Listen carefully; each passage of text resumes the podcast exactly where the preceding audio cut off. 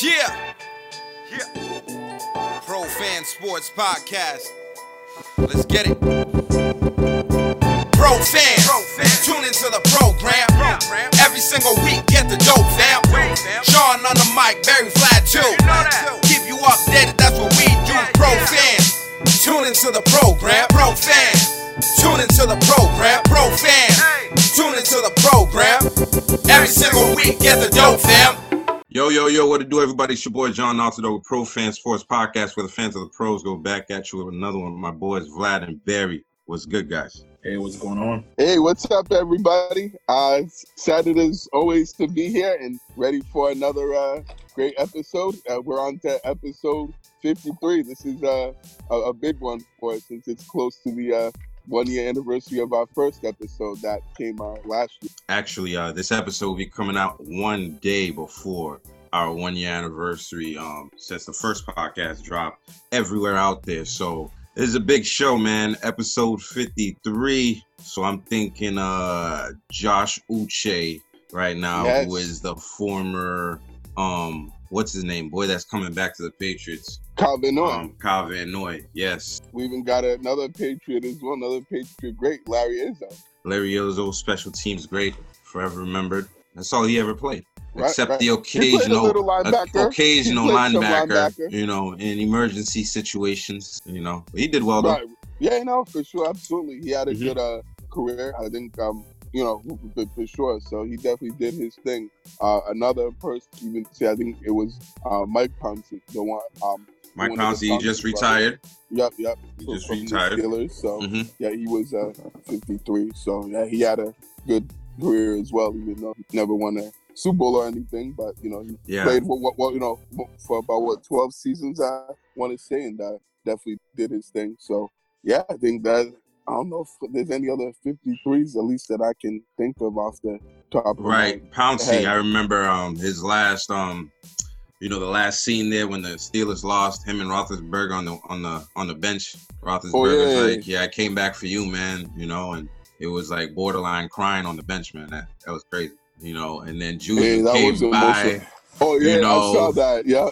Juju's like, I'm sorry about the Corvettes, guys. Like, you know. The Corvette got to his head, you know what I'm saying? So he had to apologize about that, you know, before the game ended there. Barry doesn't know what you're talking about. He has no idea what I'm talking. You don't know the Corvettes, bro? Juju Smith in the dance. Oh, yeah. No. I do doing the TikToks. Yeah, no. Yeah. I knew. I knew what you were saying. Yeah, no, that I knew that's what they call the Corvette, the dance that he was doing on the TikToks to do in the middle of the field before the game. So, I saw a meme even about that, like, you know, was about him going up to both guys, Big Ben and Mike Pouncey, and apologizing, and they just didn't want to have it. They were just like, bro, get out of here. Like, we don't want to talk to you. It's like, bro, we're old. We're old, bro. Like, you're a young guy. Yeah, right. We ain't about the TikTok, but like, exactly. That's your generating game. You mess around too much. Right, for real. Seriously. So, yeah, no, that was pretty funny.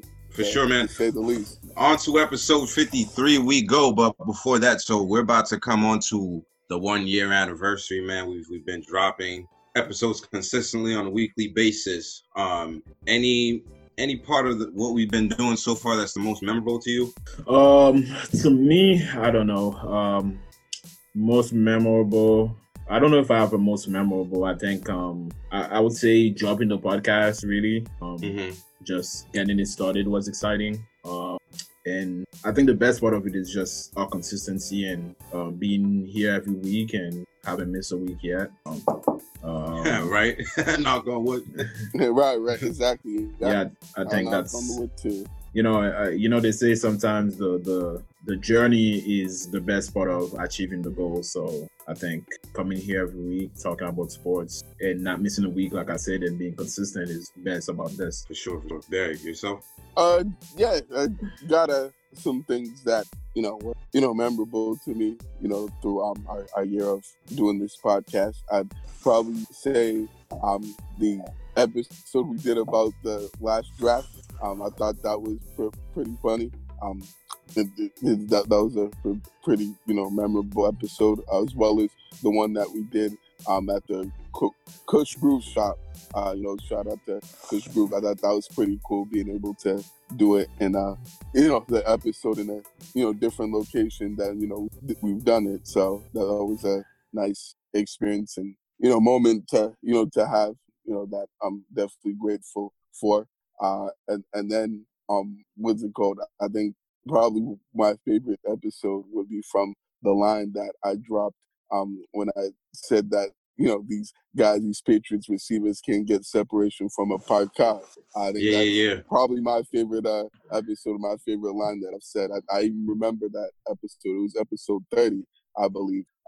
And it's crazy, we're, 23 episodes after that and still doing our thing. So, just love, doing, what we're doing and, love, talking sports every week with you guys. It's definitely been a pleasure and definitely appreciative and grateful for this opportunity and to be able to do this every week consistently without taking it off is definitely been impressive and something that I'm glad that we've done, and I'm looking forward to continuing this journey with you guys. So I think those would be my favorite memories. Now another one was when I called out Jamal Adams and the Jets and said, who the fuck wants to play for the New York Jets? I thought that was a pretty funny line in episode. So, those are my favorite memories from, the podcast so far. Yeah, I think I share both the stuff with you guys. I think, the dry runs that we were doing, to get it ready. I think most of all, it's like the learning process, you know what I'm saying? Because we came from we never recorded nothing before. You know what I'm saying? They're figuring out, the mixer, how to put that on the camera, finding equipment, you know what I mean? Getting audio guys for help and stuff like that. The Kush Groove experience was dope. So shout out to Ernst and the Kush Groove over there. The guys that came from Flickr, that was pretty cool. You know what I mean? That was a cool episode. We had a pop-up shop. You know what I'm saying? I think, like Vlad was saying, it's just a journey, man. And, we've been building something, and it's been going well. And I think, like we always say, it's about the work that we've been doing. And we don't celebrate too much, you know what I'm saying? But every time we get a milestone, it's good to celebrate a little bit. You know what I mean? I'm surprised none of you guys mentioned the interview with Mikey. Bruh. Oh, yeah, shoot. That's another one. Yeah, good point, man. How could we forget about that? Yeah, that was being the biggest guest that we've had. That's the biggest interview we've had up to this point. For sure. NBA Buzz, shout outs to them, dude. Such a big platform to have us, not even a year in, and they came on. Well, Mikey came on and partnered up with us and stuff, and it's pretty dope. It just says, what we're doing is working, and we're guys that just like to work, so that's what we're gonna keep doing. So happy 1 year anniversary, I think on Wednesday we're gonna try and do a live since that's the actual, day that we dropped, and it's the actual day that we dropped a year ago, our first episode.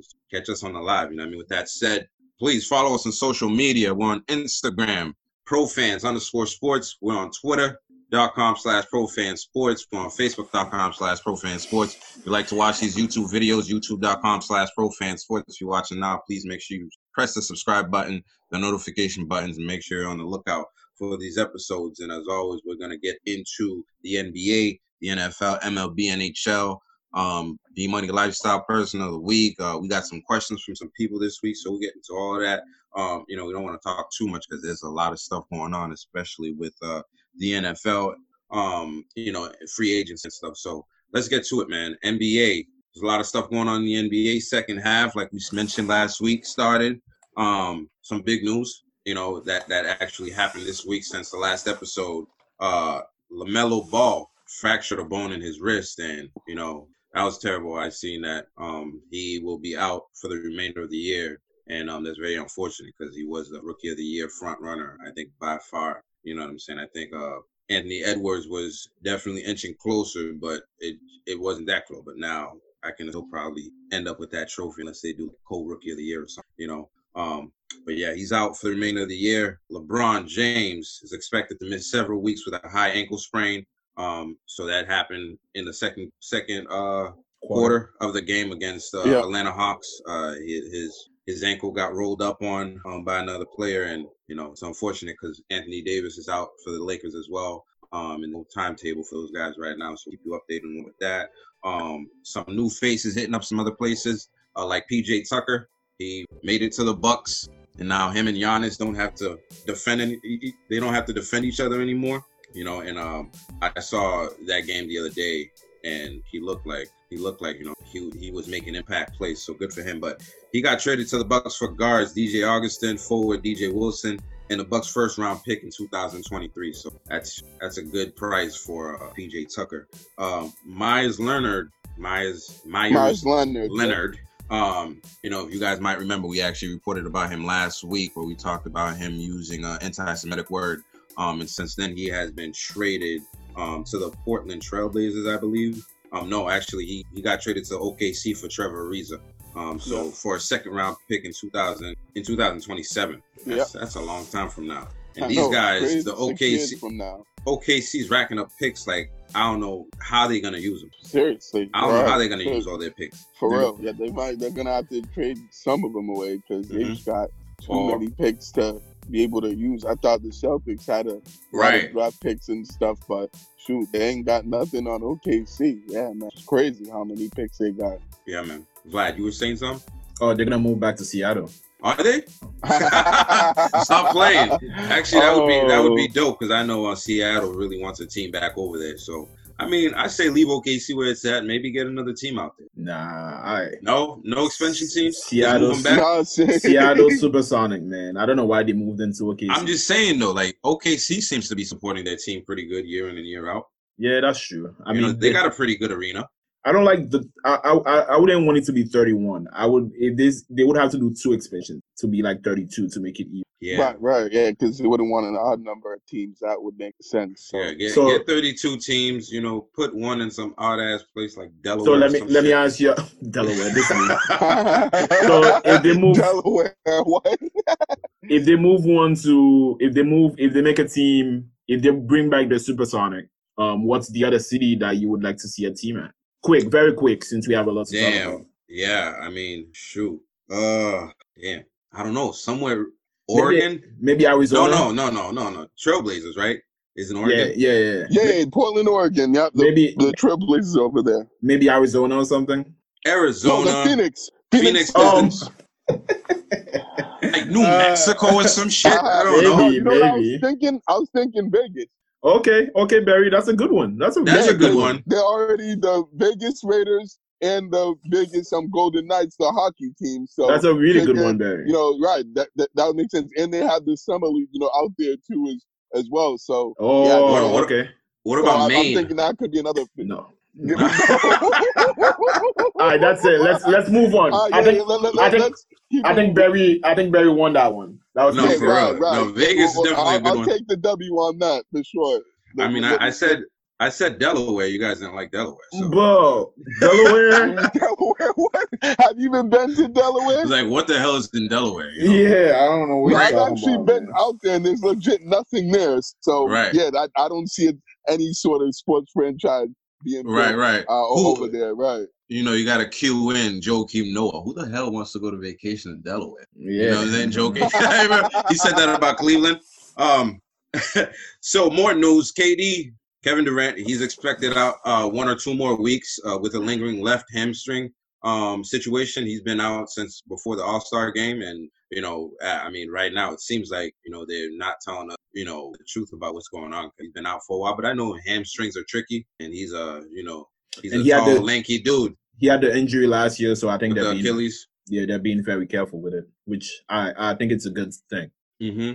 And lastly, Atlanta Hawks have won 8 straight games since Nate McMillan took over as head coach.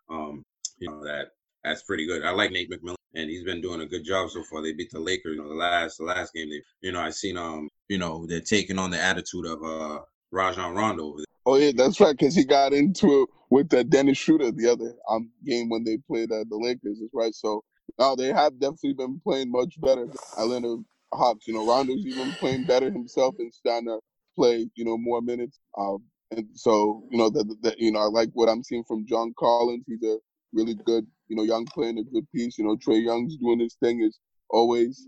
So that's, no surprise to anybody now. But, no, they got a nice team over there. So I'm glad that Nate McMillan got another opportunity to be a head coach, and he's taking, full advantage of it. I hope that they end up hiring him, in the offseason and giving him a contract to be the next head coach. We'll see what happens, man. And the Houston Rockets, they're on a 20-game losing streak. They had a new 20 straight. My God. Right. They have a new coach, I believe Silas. Steven Silas, right. Steven Silas, and, things are not looking head coach, right. Things are not looking good over there, man. He could be out of there pretty soon if things, continue. I don't know, because this is his first year, so you got to at least give him 2 years. Especially if this is only his first year with the Rockets. It's his first year head coaching, and it's crazy because he's been an assistant coach in the NBA for about 20 years. So I don't think it's fair, particularly with the team that they have. The team's an absolute mess. Are the Houston Rockets? So I think they at least got to give him another chance, and give him at least another year to be able to, get this ship right, and and we'll see what happens, play man. The team. We'll see what happens. The team plays better, right? Right. We'll see how it goes. Yeah, for a first-year coach, and I feel for him because he's a black coach, and I want him to do good. So we'll see what happens with him. And on to the Celtics, man, which, is what we mainly talk about when it comes to the NBA segment here. So a couple things happening with the Celtics. They haven't been playing well, obviously. Since the All-Star break came back, they've won a couple games, and not against, the best teams in the league. Games that they should have won, and then some games that they should have won, they've lost anyway. The team looks bad, because they're 500 right now? Yeah, exactly. They're 500 right now. 21 and 21, and, some things are going around, right? So they played, since the NBA came back from the All-Star break, they played the Rockets, which they've won 134-107. That's like a G League team right now. They played the Jazz, and they lost 117-109. They played the Cavaliers, which we should have won. They lost 117-110. They lost against the Kings 107-96, and then they won against the Magic 112-96. Jaylen Brown had a career high in 10 three-pointers made in the game. So, what is going on with the Celtics? What are you guys seeing? Why have we been struggling lately? And, what are your thoughts? Well, the Celtics are not playing defense. They're not putting the effort out there. They're just not playing with urgency, and they're not playing together on offense and defense. On offense, there's a lot of ISO, as there's been all year, and nothing has been made to correct that. On defense, guys are missing. They're just not communicating. They're not playing defense together. They're not switching. They're not switching when they need to switch. They're not running back on fast break. It's just the effort is just not there. I mean, I don't know what to say. I think it's on the players, but I think it's also on the coach. All year, guys are just not playing together. It's just, I don't know. It's a very disappointing team to watch, especially against the Cavaliers. The Cavaliers are not even a team that nobody should be losing to. And coming into that game, those guys were not playing with urgency. I think they were expecting to beat the Cavs, and they didn't play with the oomph to beat the Cavs. They thought they were just gonna get on the court and beat the Cavs. They're not a team, to be losing to and stuff, but they play hard. You know what I'm saying? I'm talking about the Cavs. Yeah, the Cavs. They play hard. They do. They play absolutely. Hard. Yeah, but I'm not making excuses. Yeah. I'm just saying, they're not that great. You know what I mean? We should have won, but you're not gonna beat any team if you're not playing hard yourself. Exactly. Especially if you don't have the talent to be able to get away with that, and you can't slack, bro. Yeah.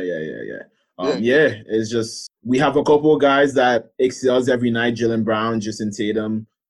But besides that, the team is they're just not playing together.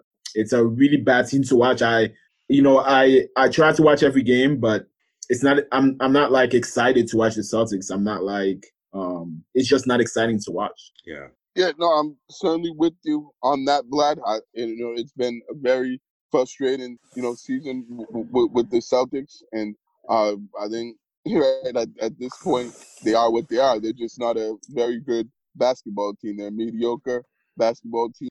At best, they don't have much talent, outside of their two all-stars. I think it's pretty much a two-man team, and you know, and they have a couple of nice, you know, pieces like, you know, Robert Williams, who's been playing, you know, better and stuff. And, you know, Peyton Pritchard's been contributing as well when he's on the floor. And I think, you know, and Kemba Walker, when he plays, has been done well, but he, you know, been inconsistent and, you know, just not as good as we expected him to be. But I just think this team definitely lacks, you know, depth, particularly in the bench. They're not really getting any production from their bench outside of, you know, Robert Williams and Ben Pritchard. I don't, you know, I'm not seeing really anyone else, you know, step up and play well. Even Marcus Smart, you know, since he came back, he hasn't been playing well and giving the team the spark and the, you know, boost that we thought, you know, he would give them. You know, he definitely, in a couple of those games that they lost, he, you know, made some poor, you know, shot selections and poor decisions at the end. Who, Marcus? Yeah. Marcus. He never does that.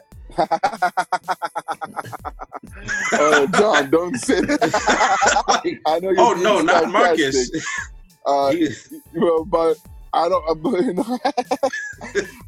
I hear what you're that's funny, but you know, he certainly, you know, hasn't been, you know, playing, you know, the best since he's gone. You know, back. I know he has, you know, he hasn't played in a while, but I just, you know, thought that, you know, with him being back and the team being, you know, fully healthy, they would be playing better, and they're just, you know, not. I think, you know, it's a lot of things that are going wrong with this team. You know, certainly, you know, guys not being able to score, you know, particularly when they put the bench in, you know, there's, you know, no scoring outside of, you know, our really top three guys. I think, you know, guys just aren't, you know, they're just not being, like, consistent, like Vlad said, with their energy and with their intensity.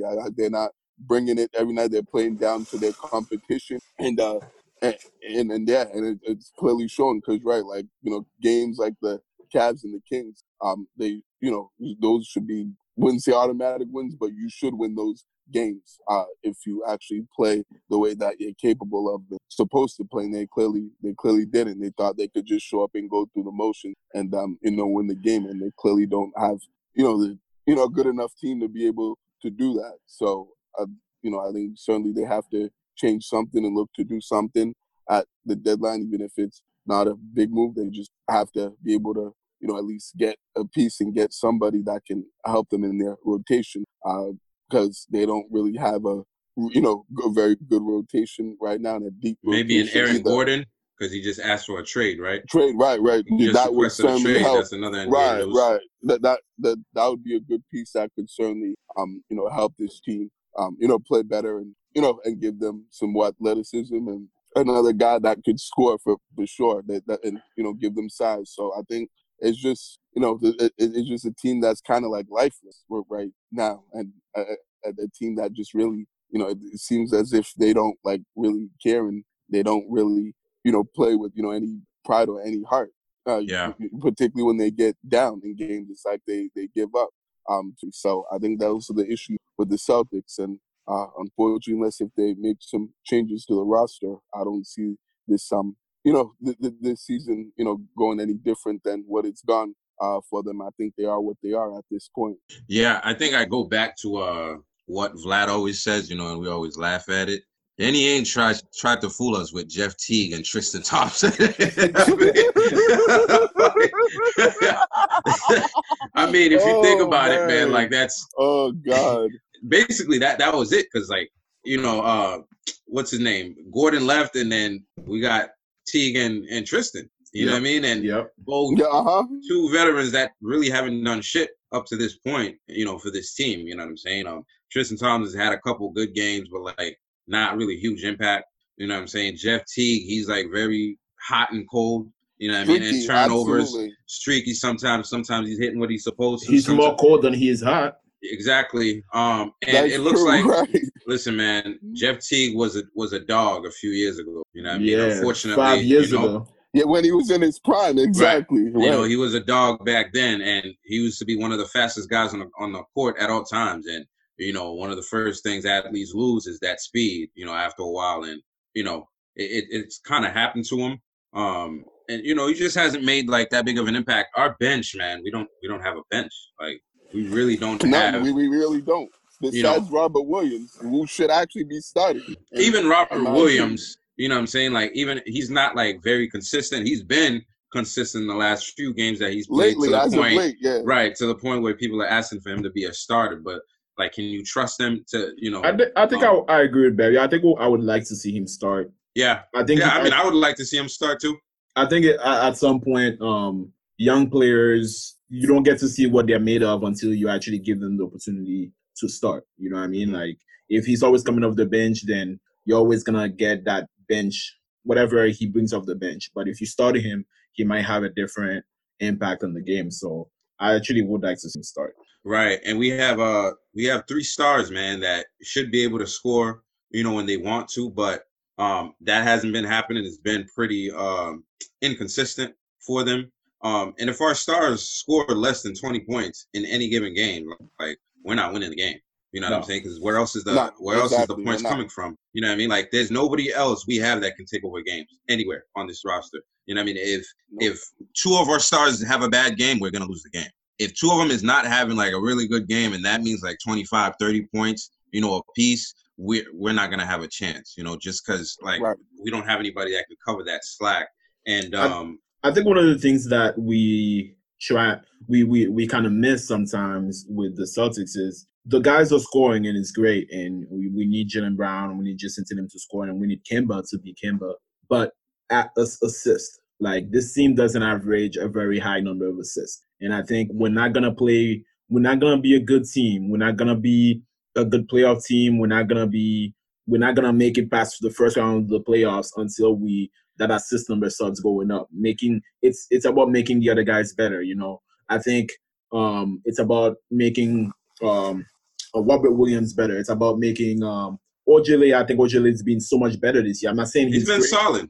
I'm not saying he's great or anything, but I think the other guys can help him be better. You know, Ojale's done his part this year. Yeah, so I think he hasn't been completely trashed. He's at least contributed. Right? I think we need to see those assist numbers go up for sure. Listen, I think Jaylen Brown and Jayson Tatum scored like 15 points and like 17, 18 points in one of those games that we lost. And it was like, if our stars against the Cavs, it might have been that something like that. They scored very low, and I'm like, you know, it ain't gonna cut it. This is not gonna, not acceptable, and going to get it done. Right? If we have one star that goes as hard as Colin Sexton does every night, I think this team would be all right. The worst part was you lose to the Cavs, right? And you're like, okay, that sucks. Like, this is bad.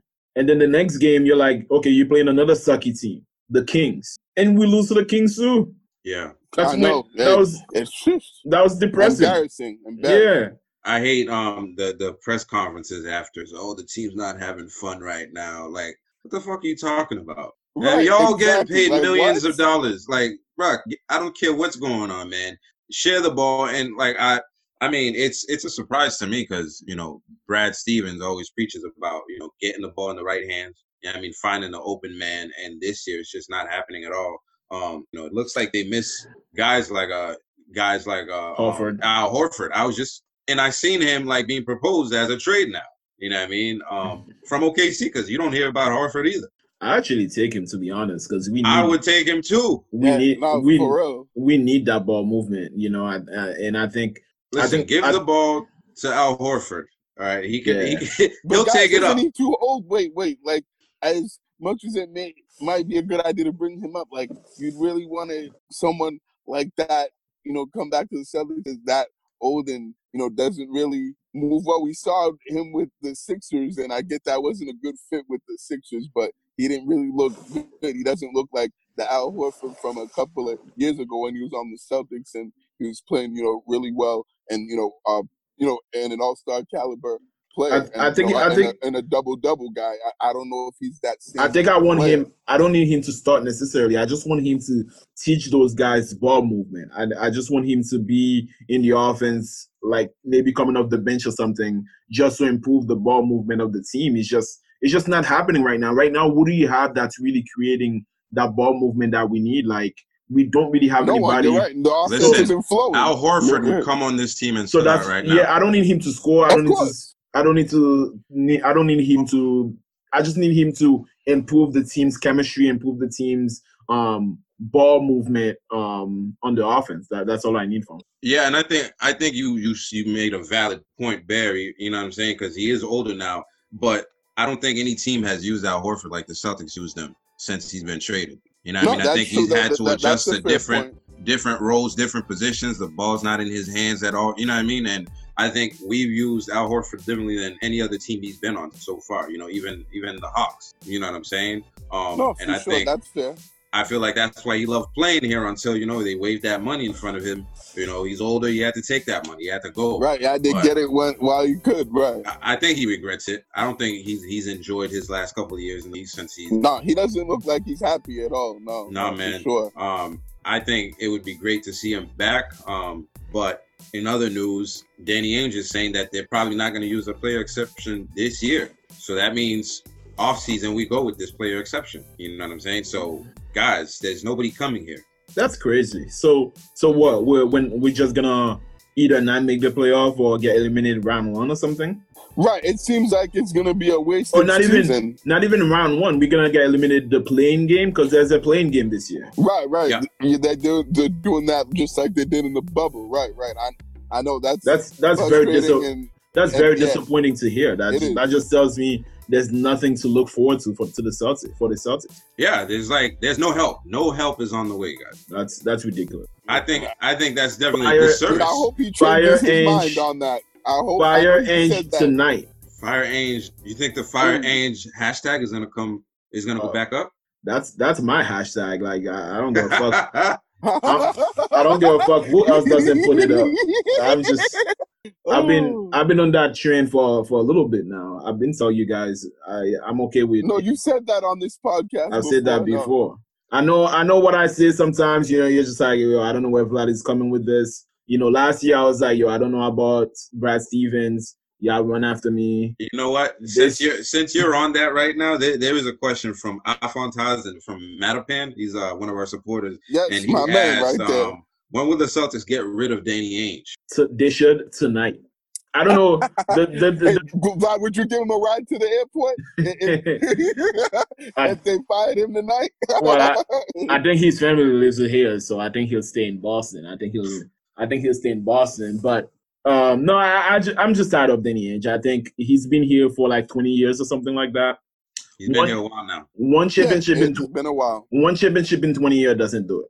It doesn't. Is there anybody else with that kind of tenure right now as a GM in this league? Because not a lot of teams have been winning championships, and we haven't either. That's true. So on the same boat as the majority of the teams. You know what? I don't want to be in the same boat as the majority of the team in the league. That's what we're saying. Aren't we the Celtics, the winningest club in NBA history? You know what I mean? Aren't we supposed to? Well, we're not. We're co-winningest. Yeah, but aren't we supposed to be like the top dog? You know, top echelon. You know what I mean? So let's be that. Like, and right now we're not getting that with Danny Ainge. It's honestly not happening. I mean, I don't know if I would have done a better job than Danny Ainge, but I'm not getting paid that much, so that's not me. But I expect more. When will they get rid of him? That's fair. Shoot, I think it'll at least be at the end of the season before he goes. I think I don't think they'll fire him in the middle of the the regular season. I think they'll wait until the off season in order to do that. You know, if he is gonna go, but I certainly think if this team misses the playoffs, so if they're one and done, which it looks like there's a good chance of that happening, then he should go and Steven should go too. I feel like they should both go together. If one gets fired, you might as well fire both of them at the same time, because I feel like they're like hand in hand. They correlate with each other. So I definitely think at the end of the season, if we continue to see what we've been seeing with this team and they don't play better and don't go past the first round, then right, he has to go as well as Brad Stevens. Do I think they will fire him? No, I think he's just Celtics for life, to be honest. Okay, even if they don't make the playoffs, Vlad, that was actually. Or if they lose in the play-in, game, I don't think that Celtics with management in front office would really let him go. I agree with Vlad, man. I don't think so. That was going to be my point. Like, it seems like Danny Ainge and Brad Stevens have made themselves a part of the good old boys club. You know what I'm saying? It's like these guys are in, you know, they're in concert with each other, and, you know, when things come out, one of them is like, you know, taking shots for the other type of stuff. You know, it looks like they're comfortable with what they're trying to do, because like Brad Stevens just got a contract extension last year, y'all. Yeah. Brad Stevens is not going anywhere. He can't go. He's not going anywhere, man. But I know I hear what you're saying, but what we've seen from this team is they've gone from an Eastern Conference finalist when the three of the last 4 years to now a mediocre team within one season. Like, something has to change, guys. We can't bring both guys back, Barry, and bring the same team back next year and expect for things to change and to get better. Like, something this offseason, Barry, this team doesn't has Brad done a terrible job? Yes, he has. He's done a terrible job since he's gotten this season. So how many seasons out of the whole time Brad Stevens been here has he been doing a terrible job? 1 year. I'll give him one you know year. What I'm saying? So it's like unacceptable. We can't, by Celtic standards. It's unacceptable for this team to be playing this way, and he has a lot to do with that, John. That's by Boston standards, because, like, you know, any other team would want a coach like that right now, because he came in, he had the struggles, he overachieved in a lot of the seasons. You know what I mean? We were just in the Eastern Conference Finals last year, so, like, he's not having a great year. And look at how the team is built. You know, it's not like he got like every, you know what I mean? He doesn't have like major all-stars. He has a lot to do with that, though. He has something to do with that. He has say in the personnel decisions with the team. He works hand in hand with Danny Ainge as far as the roster, right, and the guys that are on this team. So that's what I'm saying. We've got to hold him accountable. And if we continue to see what we're seeing, he should. What do we always say, though? What do we always say? Like, this stuff doesn't fall on the coach, because, like, at the end of the day, like, the players got to go out there and play, right? The coach maybe schemes you or win, you know, a few times a year, but other than that, what are we using them for other than managing what's going on in the team? I think I agree. Doing that. I mean, we can't just like fire coaches off of one bad year, is what I'm saying. You know, that's why this is horrific. I think bad's an understatement, John. This is an horrendous year. Yeah, I think Barry's a harsh critic. Yeah, I think Barry's a harsh critic. I would get rid of Brad's Danny Ainge before I get rid of Brad Stevens. But I think so too. But we are running overtime. I think we should move on. But Danny Ainge before Brad Stevens goes. Yeah, for sure. And I mean, speaking of that, we were talking about Brad Stevens, right? Going in, you know, the rumors came out that I think the Indiana job, the head coach of Indiana Hoosiers, opened up, and there's a lot of rumors that came out that Brad could possibly be leaving, and he came out and pretty much refuted everything. He called himself a masshole, that he's a, you know, Patriots fan, you know what I'm saying? So he's not leaving for the Indiana coaching job. Tristan Thompson, he's been out due to contact tracing for the COVID stuff. The trade deadline is on the 25th, which is this Thursday. So be on the lookout for that. And I think the last question about Danny Ainge, right? Are there any similarities between him and Coach Bill Belichick? I'm going to let you guys take that one. Shoot, I don't even think it's fair to compare, you know, those guys, you know, and I don't think they're on the same level. I think Belichick is far more superior than Danny Ainge, that I don't even think, you know, that's a good comparison to compare the two guys. So the answer question, no, I think Belichick is far better, you know, and in terms of managing a team and not only getting assets, but also, you know, getting talent. I don't think Danny Ainge has done a good job, you know, in the recent years and getting, you know, talent for this team. And I think that's a big reason why the, you know, Celtics are in the position that they're in, because of the lack of moves that he's made. And then also, you know, letting, you know, people go and not getting anything in return. I think, you know, certainly Belichick, the only person you could really say that is, you know, is Tom Brady, that, you know, he let, you know, someone go like that and didn't get anything in return and ended up costing. Outside of that, I think, you know, Belichick's done a better job than Danny Ainge.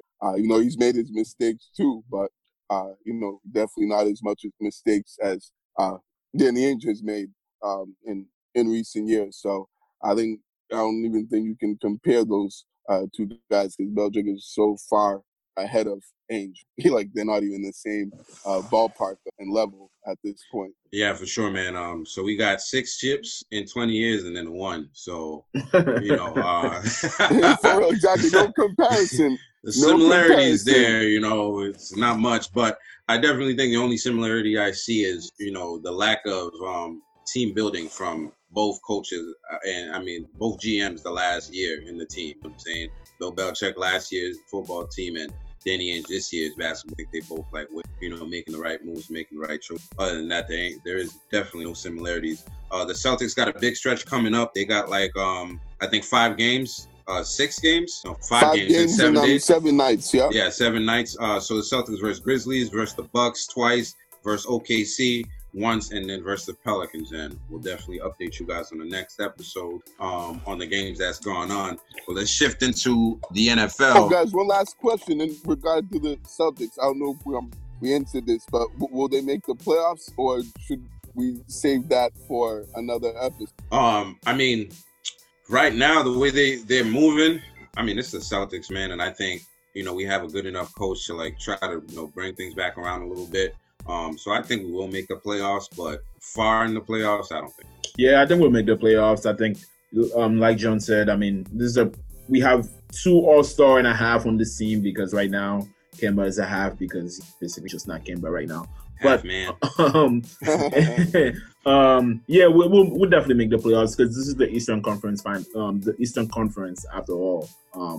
But if we miss it, I wouldn't miss it. No, I think that's fair. I think they'll certainly make the playoffs. If, like, this, you know, team is too good not to make the playoffs, and you have 2 all-stars on your team, like, definitely gotta find a way, you know, and definitely make the playoffs. That's unacceptable if you don't make the playoffs. You know, 2 all-stars like Jayson Tatum and Jaylen Brown. So I think they'll definitely find their way in the playoffs, but I don't even think that they'll win around. I think they'll be out in the first round, and yeah, it'll be a pretty quick exit for them.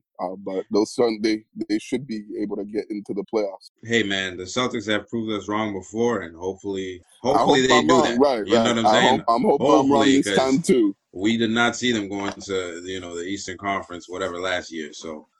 That's true. You know, we didn't. So we'll see how the season goes. Move forward. On to the NFL, man, where there is a lot going on in the NFL, mostly because of free agency. The free agency period opened up, and there was a flood of, you know, deals that happened, you know, concerning other teams as well as the Patriots. We actually did a recap on ProFans_Sports on IG last Wednesday, where we talked about some of the moves that were made by the Patriots. If you'd like to go watch it, it's on the live there. So please go check that out. But some NFL news, man. A lot of guys are moving around. Some guys are staying put. One of the big receivers, Kenny Golladay, signed with the Giants, so he'll probably make an $18 million a year now with the Giants. I think he signed for like 4 years, $72 million. Juju Smith-Schuster is back with the Steelers. He chose to stay home, and he took less money as well to stay with them. You know, I don't know if that's foolish or what, but, you know, he's going back to them. Ryan Fitzpatrick has signed to the Washington football team, the former Dolphins quarterback, as well as every other team. I was about to say, like, former every team in the league. Right, exactly. Like, dude's played for like 9 teams. Like, seems like he's almost played for like half the league. Seriously, yeah, like, I thought he was gonna come to the Patriots and, like, make the trifecta or whatever. Because the AFC East, right? Yeah, complete the cycle. I mean, you know, did he play for the Jets? He played for the Jets. He played for the Bills. He played for the Dolphins. Right. Like, damn, what if he comes to the Patriots? You know, and I mean, we don't know yet. He might be here next year. You know, if we'll he ends up playing another year, right? We'll see what happens. But good for Fitzmagic that he's in D.C. and playing with Washington. I actually like that move. Yeah, he seems like a free agent every single year. Yeah, because he signs 1-year deals every year. So I like it. Sense. Listen, you give me $10 million, you give me 10. I'll take 10. I'll take 10. You know what I mean? That's right. He's just collecting the bags at this point, which I don't blame him. Listen, I'll teach these guys. So I'd be collecting too. I'd be getting every bag I could get if I were him. I'll teach these guys how to play quarterback. Deshaun Jackson signed to the Rams, former Eagles wide receiver. Hopefully he can have a healthy year, because It's been a while since he's had a healthy year. Hopefully this is it for him this year. Kyle Fuller, former Chicago Bear, has signed to the Broncos. Phillip Lindsey actually signed to the Texans. So the former Broncos running back. I think that's a good move. It seems like the Texans have every running back in the league now. They got Ingram. They still got old boy. What's his name? David Johnson. And now they added Phillip Lindsey. So yeah, it should be a really good backfield. Yeah, it's real good. You know, depth piece to add to their backfield. Mm-hmm. I wonder how they're gonna make it work with all three of the guys. But I know David Johnson's always same thing with Deshaun Jackson. They're always hurt. They never stay healthy. So it makes sense to have depth at that position for the Texans. For sure. Mitch Trubisky, we spoke about him, and I told you guys he was going to find a place pretty soon. He signed a one-year deal with the Bills, and subsequently Andy Dalton signed with the Bears, which is a move I really don't get. Me either. Because I would much rather Mitch Trubisky over Andy Dalton. Facts. Exactly. It's like they downgraded. From what I've seen, Mitch Trubisky. I don't know. I disagree. I think I think they both suck, and yeah, they're both trash. It's like picking potato, and I don't know. Check this out. Last year, the Bears got Nick Foles, right? Mitch Trubisky started 2 games, went 2-0, and he threw an interception. Third game, they decided to put Nick Foles in. 2-0, and you decide to start Nick Foles, okay? So Nick Foles comes in and he becomes trash and gets injured. Mitch Trubisky gets back in there and takes them to the playoffs. You know what I mean? I don't know much about Mitch Trubisky, but he's not like a 10-year vet or anything like that. You know what I'm saying? Like, he's a young quarterback, right? He played that long in the league. But it might be a situation where you have to hold his hands, though. Maybe you have to say, toward to number 10, toward to number 12. But no matter what, the fact that he signed with the Bills with no opportunity to be a starter tells me all I need to know about that guy. Listen, I know that we've shitted on Mitch Trubisky, but I think the Bears kind of like screwed him over. You know what I'm saying? Because I feel like with you on that. He's a capable kid because of what they did to him. Like, how do you bench a guy that starts 2-0 for you? This is the guy that's signing with a team that has a quarterback that he has no opportunity to start. Why would he sign with the Bills? Because there's nowhere else to go. Oh no, he didn't get any other offers. Where else are you gonna go? I would if I'm any quarterback that's like, what do you call that? That's competitive, that wants to start, that wants to play. You're not gonna sign with a team that has they have like a young quarterback. There's no opportunity for you to like start, learn anything. Like I would never go there. I think the opposite, because now you have an MVP candidate in Josh Allen, you know what I mean, with the quarterback's coach over there. That's a chance to learn because, like, Trubisky didn't have anybody to learn from at all. That's a young guy. I mean? I would go somewhere. I don't know. The Panthers need a quarterback. The Jaguars need a quarterback. Like, there's teams that need quarterbacks. Right. There's teams that have veterans that I would rather learn from. The fact that he goes to the Bills tells me all I need to know about this guy. That guy would never be my quarterback. The Jaguars are not going to sign him because they want Trevor Lawrence, and you're not going to have a former starter in front of Trevor Lawrence. You know what I mean? Not in front of him. Just I'm going to go somewhere where I might want to start. I'm not going to go somewhere where I know there's no chance I'm starting. In my opinion, it's just not where I'm going. It's a good move for him because he gets a chance to learn, sit for a year. And listen, he signed a one-year deal. Next year, he's going to be on the open market again, and there could be guys looking. Maybe. And I feel like the Bears owed him because he saved a lot of jobs by getting them into the playoffs. You know what I mean? For the first time in a long time, like this guy's done a better job than like Jay Cutler. You know what I mean? Rex Grossman. In his short time being Mike Glennon. You know what I'm saying? Like, in a really short time. They had a whole bunch of bums at quarterback. What I'm saying is I think they gave up on him way too soon. I think they really, like, tried hard to give him a really bad rep. And, I mean, the last few games he played on the Bears, he was really good. But not to stay on Mitch Trubisky, I think good luck to him. But Andy Dalton will be their starter now. And you saw what he did with the Cowboys. And I'm like, I would much rather. Oh, boy. And that's a big downgrade right there. Like, what are they doing? Like, listen, you go from Mitch Trubisky to Andy Dalton. Like, what? Like, I mean, Andy Dalton wasn't a terrible quarterback for the Bengals, but that time's passed now. You know what I mean? It's been a while since he's been that good. You know what I mean? And Mitch Trubisky, he's still a young guy, still learning. And I think we should look at the coach, what they try to do. You know what I mean? Dude, if the coaching is trash, if Cam Newton, and the Bears, if Cam Newton gets in the playoffs last year, I think we talk about him a lot differently than we talk about him now. You know what I mean? You have a guy that actually got. Even as bad as he played, John? Even as bad as Cam Newton. You don't think we look at him a little different? A little bit, but not. If he got into the playoffs? Not much differently with his performances last year. But different.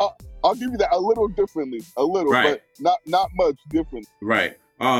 Michael Brockers signed to the Detroit Lions. He was the guy that actually said, you know, we finally got a good quarterback now since Matthew Stafford came in, and now he got traded to the team that his old quarterback got in, was Detroit Lions and Jared Goff. So he had to make like a quick apology, you know, to Goff, saying that, you know, he was just trying to get the fan base hyped and all stuff. So, oh, is that right? Yeah, he got traded. Will Fuller got traded to the Dolphins, you know, the former Texans wide receiver. Chris Carson's re-signed with the Seahawks. The running back is staying there. Justin Simmons signed a 4-year deal worth $61 million with the Broncos. Ooh, Corey Davis. Bag right there. Right. That's bag. Corey Davis signed with the Jets. You know, Adam Gase, man, he's helped. No, he's fired. No. Robert Saleh. I know. Adam Gase helped out Corey Davis a lot. You know what I mean? Because he was with the Dolphins with Ryan Tannehill. You know, fucked that up, and Ryan Tannehill got sent to the Titans. And then, you know, Tannehill helped Corey Davis get a couple good seasons, and now he's getting the bag in Gase's former place. So it's like, you know, the cycle continues. It's like a cycle. I didn't notice that. That's a good point, John. I didn't see that. So he signed with the Jets, and I don't know why he did that. You know what I mean? Because there was other teams. Man. Listen, Allen Robinson accepted his franchise tag to the Bears, and, you know, he heard Kenny Golladay was coming in for a visit. He's like, oh, shit, we sign right now before the market dries up. You know what I mean? So he's back over there. Jameis Winston signed with the Saints. Janoris Jenkins, who was with the Saints, signed with the Titans. Taysom Hill signed a 4-year, $140 million deal with the Saints. I believe we actually told him that. It was last week, I believe. But we'll tell it to you again. Who cares? Kenyon Drake signed with the Raiders. Joe Tooney signed with the Chiefs, the former Patriots lineman. I think he signed like a $80-something million deal, and these guys don't get deals that big, that lucrative. Trent Williams, especially a guard, they usually doesn't get signed. So good for him. Right, good for him. The left tackle signed back with the 49ers, so he'll stay there. Emmanuel Sanders signed with the Bills. Another good move for them. Possession receiver. Seahawks do not want to trade Russell Wilson, so people should put those trade ideas. Well, They got like 3 first-round picks or something. Mm-hmm. And, yeah, they said, no, that's crazy. From the Bears, right. I remember they gave him a huge offer, and they're like, nah, we still don't want to trade. I think that's the right move. Once you have a franchise quarterback, you don't trade him. Well, they better do what they got to do to keep him happy. To protect him and keep him happy. You know what I mean? The Saints were punished for a COVID-19 violation. They got a $700,000 fine and lost a 6th-round pick. And lastly, man, you know, really huge news. Deshaun Watson, the quarterback from the Texans, you know, right now he's their quarterback, and he's been seeking a trade.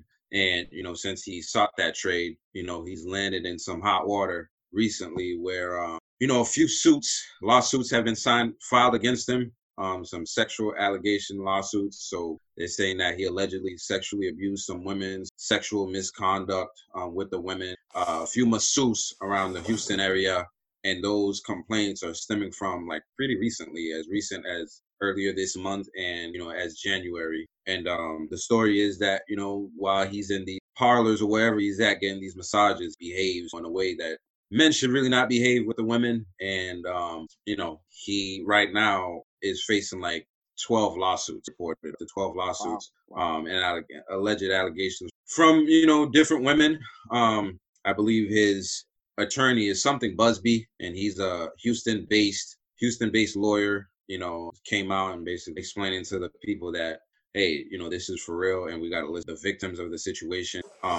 Deshaun Watson has since, you know, he's denied everything. He says that he's always respected women, and, you know, he's going to work to clear his name. It's really not about the lawsuits. It's about his name. He's not looking for money, none of that.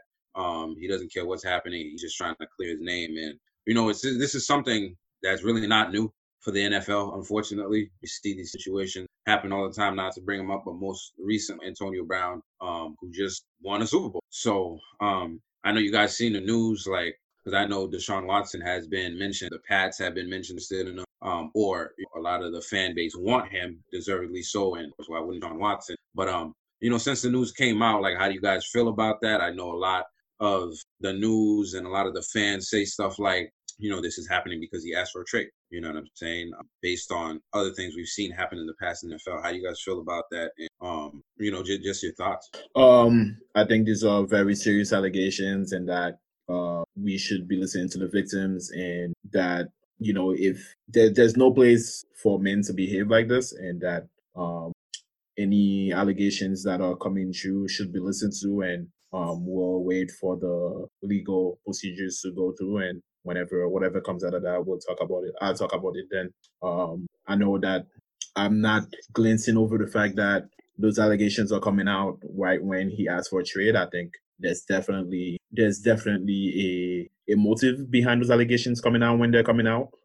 But no matter what, if those things that happen, if he committed them, there's no place for that. And yeah, whatever comes out of those legal procedures, we'll talk about it then. Yeah, I think you know, it's unfortunate that, you know, these allegations have, you know, happened and transpired.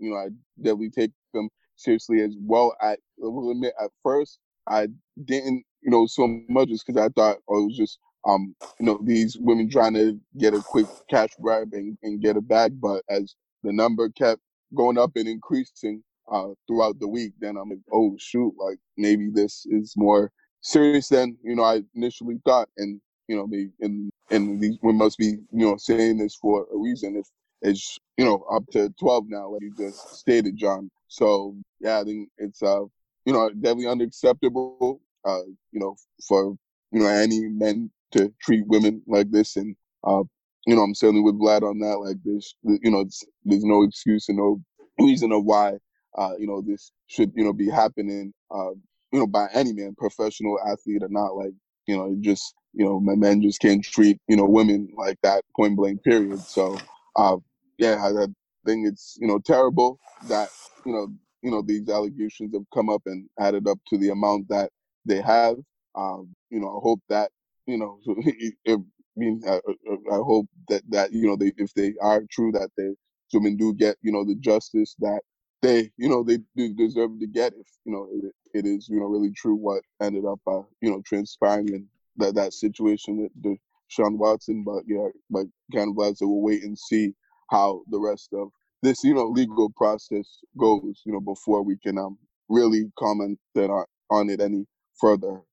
But and I just think that, yeah, it's a really unfortunate and sad thing that happened, and that it's really gone to this point. It's it's really bad, so we'll see how the rest of it goes. Yeah, I mean, these things definitely, like, scare me as a man, you know what I mean? That's definitely a position I never want to be in, you know, so I definitely, like, respect women, and I don't ever want to be associated with nothing like that, you know what I mean? And the number of allegations, like, they give you pause, you know what I'm saying? Like 12 people is a lot of people, you know? It is, like, absolutely.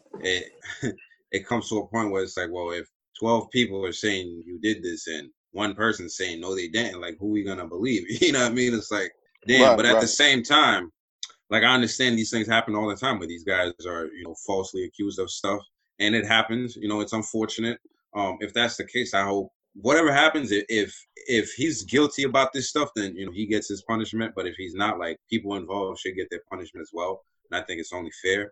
You know, but I certainly think victims should be heard, you know, at all times. So no matter what happens, as, you know, as a father, even if it's just one victim, right? You know, as a absolutely father of a young lady and stuff, you know, like, I definitely want her to be in a position to be heard and be taken seriously as to whatever is going on. But I definitely think it's an unfortunate situation all the way around. One thing I don't agree with is, like, this is not a criminal lawsuit, right? So this is not something where Deshaun is going to get like arrested and put in jail and stuff like that. So it's just like a civil thing where they can hash it out in court and he can give like a monetary thing to like settle it and stuff like that. And that kind of stuff kind of like irks me. It's like, what about the victims that are victims of people that don't have money?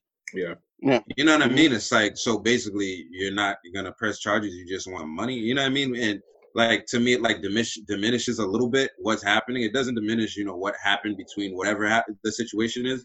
But I think, you know, for like victims that, you know, are from people that are not in a position to pay them thousands and thousands of dollars, like it's a different situation. And I don't think they ever think about going for like a civil thing. Like, yo, this person does that to me, put his ass in jail. You know what I'm saying? Like, there's no, like, I don't need your money type of thing.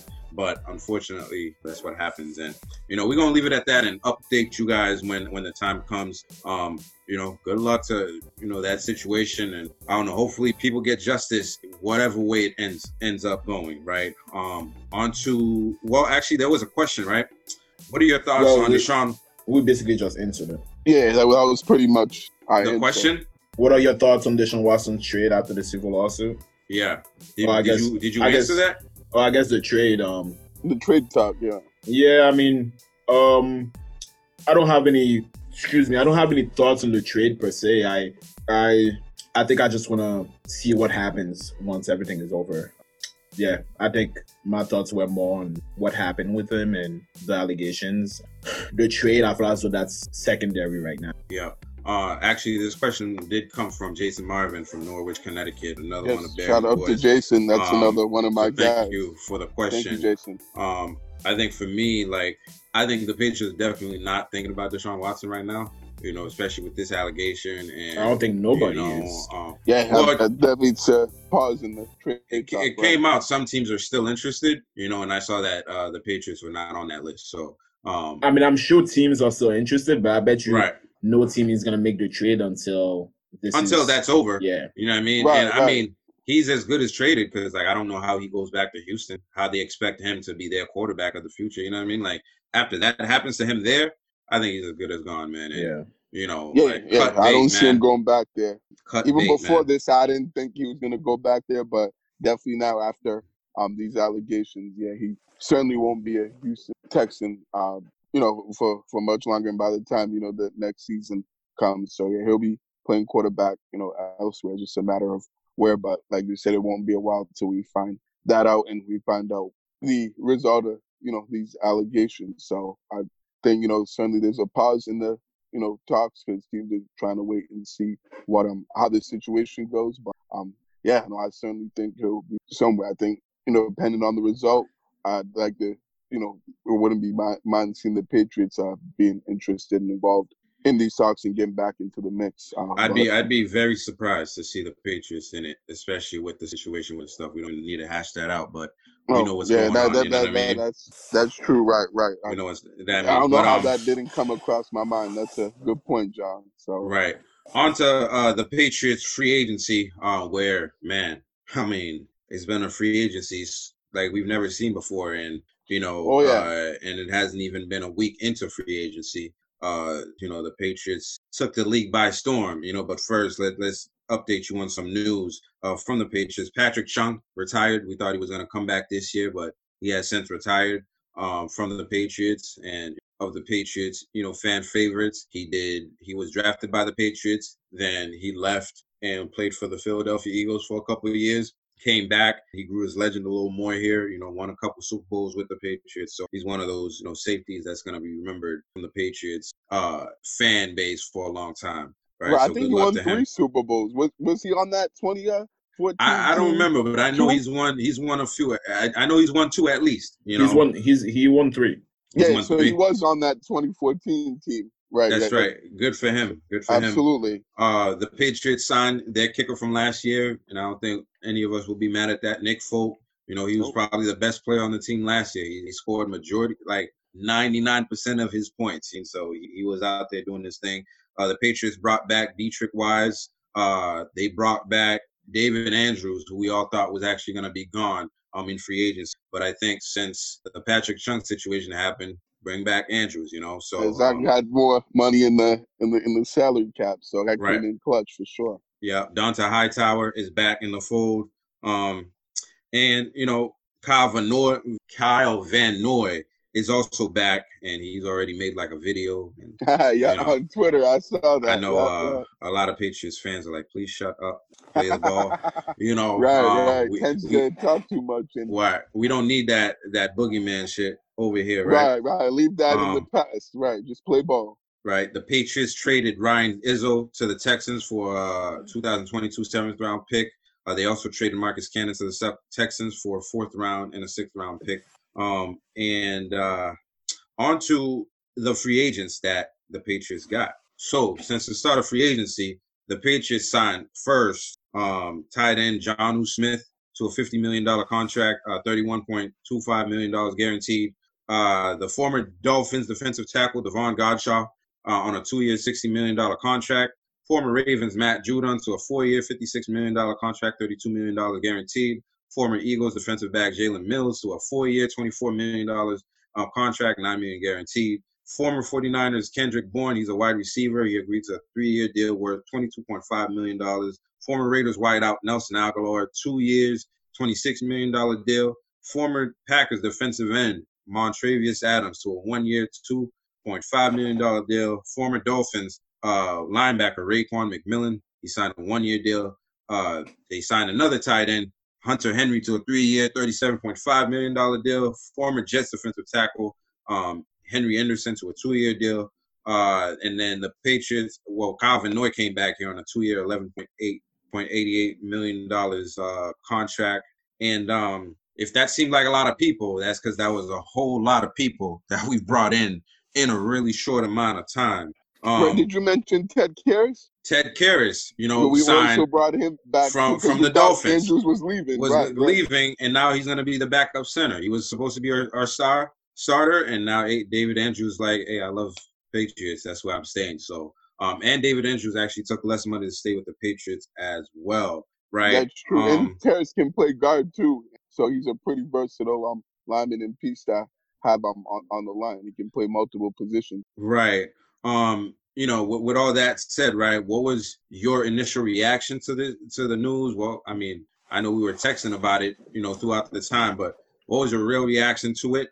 And I think a question is, can Cam Newton bring this new constructed team to the play? Well, this was really exciting to hear and to see. We were all debating what Bill Belichick was going to do in the offseason.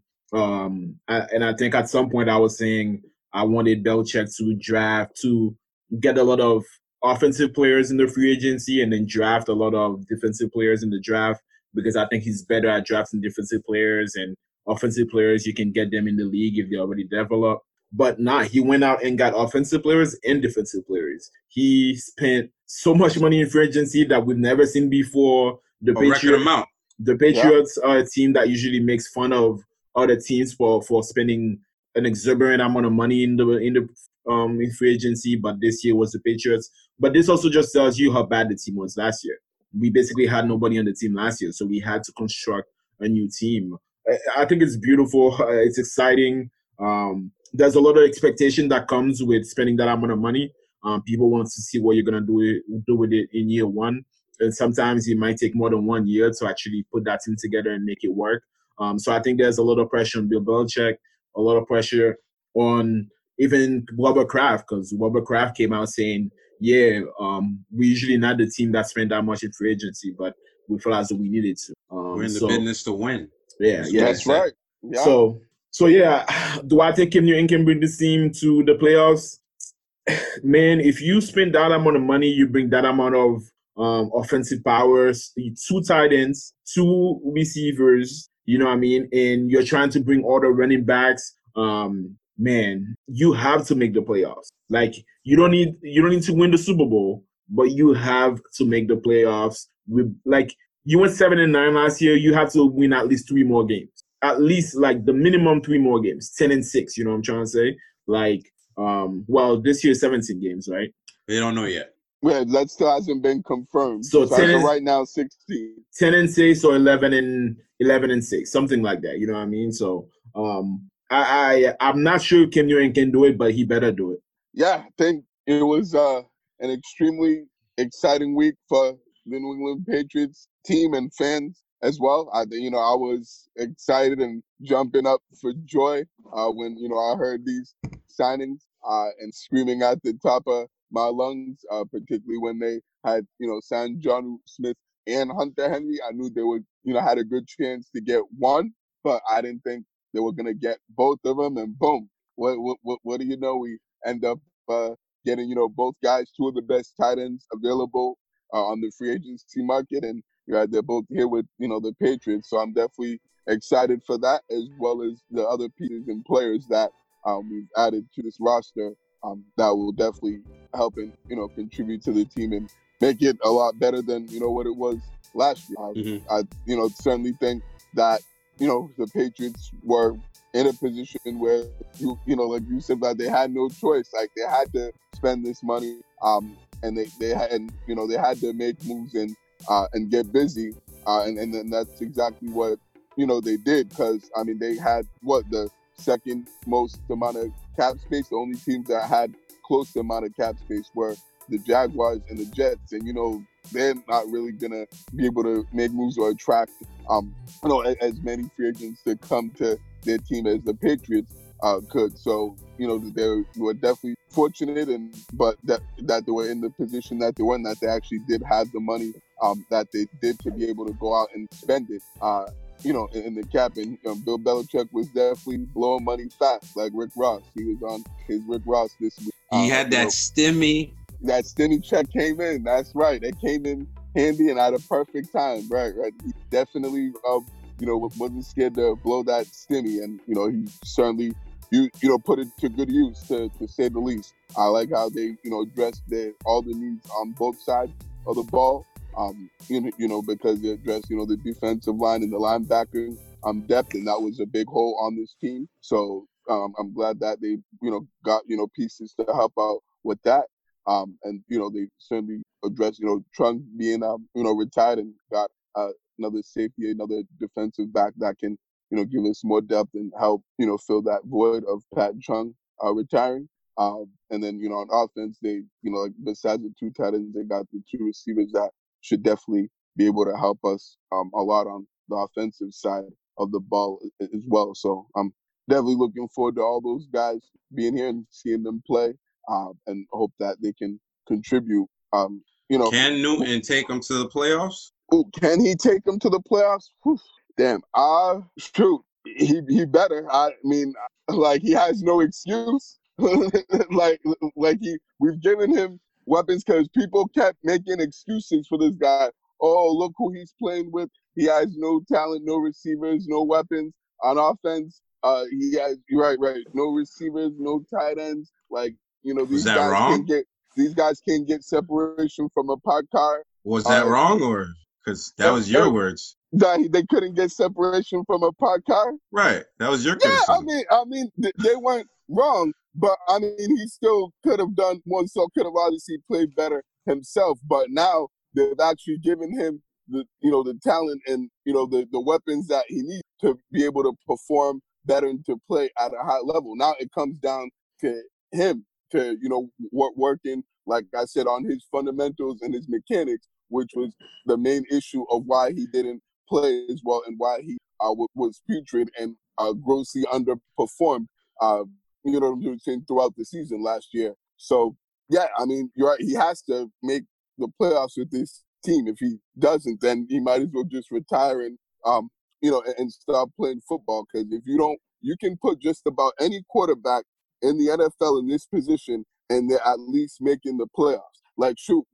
Put Andy Dalton in this position or Mitch Trubisky in this position, and they'd at least make the playoffs and be a wild card team. So Cam Newton better damn well make the playoffs next season if he is the starting quarterback, which I'm still not sold he'll be the starter, because I still think they'll bring someone else that could definitely be capable of taking the job and competing for the position for him. But yeah, if he is the guy, the starting quarterback, he has to make the playoffs. There's no ifs, ands, or buts. No more excuses, and not holding this guy accountable, because I'm sick and tired of hearing it from Patriot fans. I think for me, when we were talking about how the team was kind of trash, and Bill Belichick didn't do his due diligence, and you know, one thing I did say was that, you know, now we don't know what to expect, right? Tom Brady's not here to win all these games that, you know what I mean, coming from the back and all that stuff. And that, you know, it would be more exciting now because now it's like not everything's a given. And Bill Belichick just did that on him, man. And, you know, it ended up on a perfect year where nobody had salary cap. I mean, there's three teams that had salary cap. So what the Patriots did this offseason, the Jaguars could have done and the Colts could have done. And they didn't do shit. I mean, the Jets, too. The Jets, you know, the Jets too, cap space, too. And they didn't do anything. You know what I'm saying? Not a damn thing. A Colts team that has no tight end, you know, you left the two best tight ends out there. You let New England get them. You know what I'm saying? And, I mean, I just loved every single move he made. I think we've been criticizing Bill Belichick for a year as far as, like, him being a GM. Hey, him being a GM recognized, like, hey, I wasn't doing the best job I needed to last year. And he did talk about he was strapped for cash. And as soon as we had the cash, we seen him spend more than he's ever spent before. And I feel like he's gotten – spending that money, baby. Yeah. Spending that money. Yes, yes. He's gotten some plays that actually fit the team. From my account, like, he signed at least 10 starters just this offseason. You know, from the guys that we're bringing back to the guys that we brought in, there's got at least 10 guys that are going to contribute a lot on this, you know, starting next year. Like, this team right now, think about a Matthew Stafford. If we had all these players, do you think about going to the Rams or the Patriots? You know what I mean? Because, like – no, you would definitely reconsider. Who do the Rams have? He didn't want to come here. And so, no, the Rams got a good team. The Rams – no, on offense, who do they have? They have Cooper Kupp. This guy, Robert Woods. They got Cam Akers. They got the tight end Higbee. I think he still would have went to the. You think he still would have chose the Rams over the Patriots? Yeah, I think he's just not. If you have two of the best tight ends in the NFL, you know what I mean, and you don't need Aguilar or Bourne to like be 1,000 yards receivers each. You just need them. I don't like to get you. I don't like the Aguilar signing. Really? No. You don't. Why is that? Wow. I just don't like Aguilar. I just don't think he's a reliable receiver. Right, because of his time in the Eagles, right? Not just with the Eagles. Even last year, I think he last year he played pretty well. Last year he balled, but he was balling last year. Did he ball? Okay, let me pull up the stats. He balled. He balled last year. He didn't ball last year. He balled last year. He did his thing last year. He did. Like, he had over 700 yards and had like 8 TDs or something like that. 700 yard is not balling. Come on. How much did our top receiver here have? Oh no, exactly. He's better than anything we have. I just don't like him. Last year he had 48 receiving, 896 yards, 8 TD. 48 receiving. 48 that's a really good 900 yards. 48 balls. You got 800 yards, bro. That's a lot of yards, bro. 800. I'll agree that's with a good season. I'll agree with that amount of yards. 896 yards, really good. That's really good. You know, the one thing I keep seeing about him, you know, and you know, he's not reliable. He drops a lot of passes, right? Get this, right? For the last 2 years, he's dropped 12 balls, right? The last 2 years, I believe. Okay. A player mostly with the Eagles. Yep, a player with the Patriots has had 24 drop passes in the last 2 years. You know who that is? Edelman. Jesus, my goodness. Edelman, bro. You know what I'm saying? So, like, oh, Lord. 24? So, you know, I think we should bring back that narrative a little bit. You know what I mean? I think, you know, that meme. I'm still not a big fan of him, but we'll see. I think that video, the guy, you know, that was shitting on Aguilar got into everybody's heads. Oh, yeah, I remember that. Yeah. Vlad, you know the funny thing is? I feel like if you hear Aguilar speak, you'll be like, oh, I like that guy. Did you hear him on the interview? No, I haven't heard him, but I don't hate Aguilar himself. I just don't think he's a reliable player, but maybe I'm wrong. I didn't know. I thought he had slightly overpaid for him. I thought he had. I don't think so. I thought he had less than 600 yards, but 896 yards is actually pretty. I think in a couple of years we're gonna be looking at the deal like, yo, Belichick did his thing this year because these payments, because the cap is about to go up and people are gonna get paid even more. Oh yeah, because the new TV deal that's coming up. That's right. Exactly. But I think another question that we had from DJ B-Dog, you know. My guy, DJ B-Dog. Predictions for the upcoming season after all these moves. Will Cam Newton be the starter for the upcoming season? Well, my prediction for the season, like I said earlier, is at least 10-6 or 11-6. 10-6 for a 16-game season, 11-6. For a 17-game season. Will Cam Newton be the starter? I do think Cam Newton will be the starter day one. I don't know if he's going to be the starter for the whole year, but day one, he's definitely going to be starting. Yeah, I definitely see this team having a record above, 500. Like, it's just too good of a team, not too much, talent not to at least be above, 500, to say the least. But, I think you're right. It really comes down to, the quarterback position and who they get or whoever is in that position.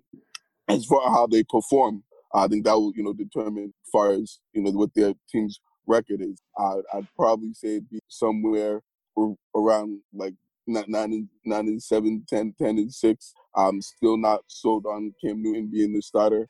I think there's, they can bring in someone else. I think the starter for next year could not be here yet. So I still want to see more from Cam Newton if he's going to be the starter. But, I think certainly this team's in a good position to, at least have a winning record and a winning season and get back into the playoffs as long as they can get a quarterback that can, be consistent and, and be productive and get these, playmakers that we got the football.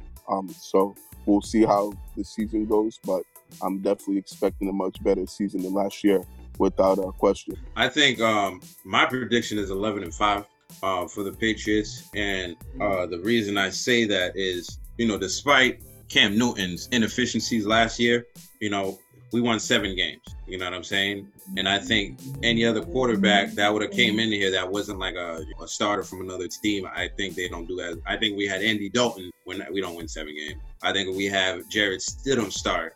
All that time we don't win 7 games. Definitely not. Definitely Stidham. Not. Hell no. So with that said, Cam Newton also had COVID. You know what I mean? Cam Newton was signed less than a month before the season started. Even then, he got the starting job. There was at least 3 games where we lost the game in the last possession of the game when we could have won the game, which we could have definitely been like a 10-6 team, and that's with everything that Cam Newton had to face. We can't forget that there was a pandemic last year. We also can't forget that we played a game on like a Monday where, we should have had the week off and the NFL decided to screw us and have us play that game anyway against the Chiefs. And we almost got them with backup quarterbacks. So to me, with a full off season, for Cam Newton, 2 years removed from his shoulder surgery, familiarity in the offense, Josh McDaniels learning a little bit more about Cam Newton, and then come down to the weapons. I think this team could definitely, like with a quarterback, like let's say, I don't know, who's a mediocre quarterback right now? With a quarterback like Kyle Murray, we probably go deep into the playoffs. You know what I'm saying? Like, I think, if without the performance of Cam Newton last year, we think a lot different about this team going into. That's my prediction for the year, and I'm definitely excited about it. But that's going to be it for the NFL and the Patriots segment. Onto the MLB, where discussing a little bit of Red Sox. They're in spring training. And, as of right now, they've made some decisions going on in the season. Eduardo Rodriguez is going to be the opening day starter. They actually named like the 5 starters that's going to be starting for them. So we'll definitely update you on the starters coming up in the following weeks. David Ortiz, Big Papi, he is right now advocating for the coronavirus vaccine. And, that's huge because it's not a lot of athletes that are behind it. And with athletes behind it, I think it's going to get into some people that actually will get it, and he's a highly influential person in our community. Shout outs to David Ortiz. More Red Sox news. LeBron James. Never thought I'd have the Red Sox and LeBron James mixed together, but they are right now because him and Maverick Carter, who's his business partner, are now part owners of the Fenway Sports Group, which means they're part owners of the Red Sox and Liverpool, the team in England, right? He had already been part owner of Liverpool. Yeah. So now he's part of the Red Sox, and he's a self-proclaimed. They have real estate company to it too. Yeah. They have a racing company on it as well. It's like 5 to 8 different companies under that group. For real, man. And making his money work for him. Say anything you want about LeBron James, but he's an all-time businessman, and he's still playing in the game. And I wouldn't be surprised if by the time he finished playing the game, he owns a team already, and he said it himself. It's going to be sooner than later, and that guy if, you know, he didn't go to college or anything like that, but you could learn a lot from LeBron James and the stuff that he's done in his business, how he's lived his life. So shout outs to him. And hopefully that means the Red Sox have even more money in the bank to make moves. You know what I mean? Like, absolutely. I mean, they bring on the players. They just don't, for some reason, want to spend it. The money's there. Like, they, even before him being the owner, they've had the money. They, like you said before, John, they're running this team like a small market team, as the Tampa Bay Rays. We're the Boston Red Sox. We have one of the biggest payrolls in the spend MLB. That money. Like, we have the bread. Like, we can give people the bags. Like, get talent in here that can give them two bags. Make this team better.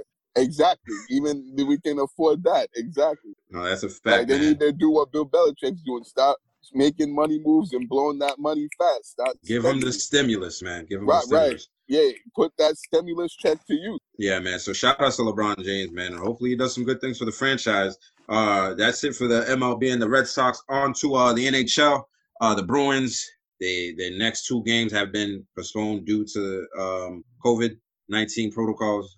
They've won their last two games. One of those games, one of their rookies started in the game and played well. And Jake DeBrusk is back on the lineup. So, you know, we'll update you guys on what's happening with the Bruins when they get back to action. As of right now, they're on hiatus. They played a couple. They had, you know, COVID-19. It is what it is, and I'm glad they're handling it that way.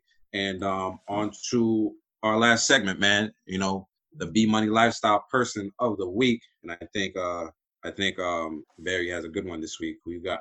Yeah. So we got one of the stars, or arguably the star of the March Madness and the NCAA men's college basketball tournament that has been going on this past week. We've seen a lot of upsets. One of the teams that were that ended up pulling off an upset was University of Ohio, and one of the players on there who to me is the best player in my opinion.